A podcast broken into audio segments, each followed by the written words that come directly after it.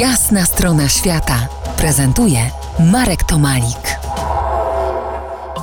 Po jasnej stronie świata Marian Kachniarz, absolwent geografii i turyzmu Uniwersytetu Jagiellońskiego, obecnie profesor Uniwersytetu Przyrodniczego we Wrocławiu. Rozmawiamy dziś o podróżach, rozmawiamy o domniemanych genach odpowiedzialnych za szwendanie się, o korzyściach, jakie potencjalnie mogą nam dawać podróże, a także o zagrożeniach. Panie profesorze Marianie, jak sądzisz, czy podróże nas zmieniają?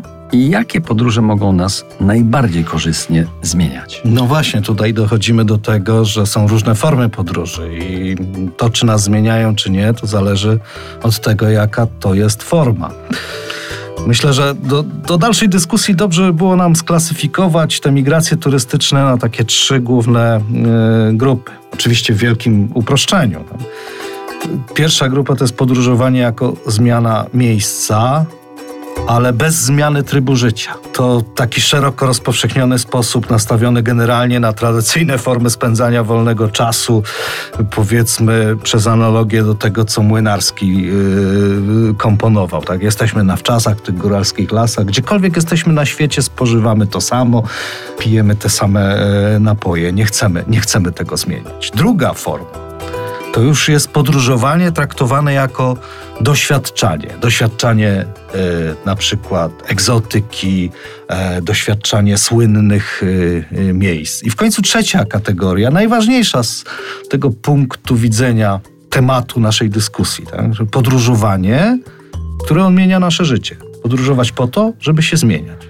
Odmienia nasze życie, brzmi poważnie, zobowiązująco do wyjaśnienia, zapraszająco, bo Iluż z nas chciałoby sobie życie odmienić? Oczywiście na lepsze. Tak, to nie jest takie proste. Ta ostatnia y, to nawet y, nie kategoria, powiedziałbym, a filozofia y, podróżowania, która poprzez odkrywanie świata prowadzi do kształtowania naszych postaw czy zmiany naszej osobowości.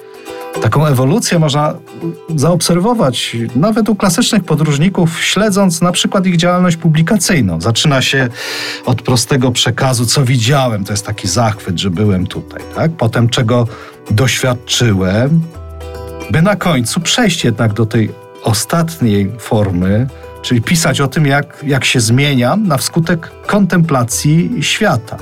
Widać to po wielu autorach, między innymi po takim jak na przykład Marek Tomalik, który zaczynał od opisu, opisu atrakcji turystycznych Australii, by e, skończyć na spotkaniach z ludźmi, czasem niezwykłymi w swojej prostocie, czyli to jednak zacząłeś zauważać.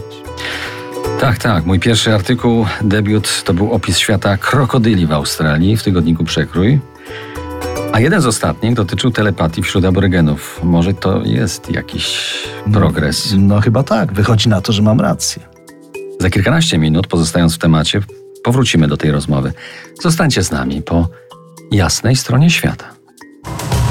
To jest jasna strona świata w RMS Classic.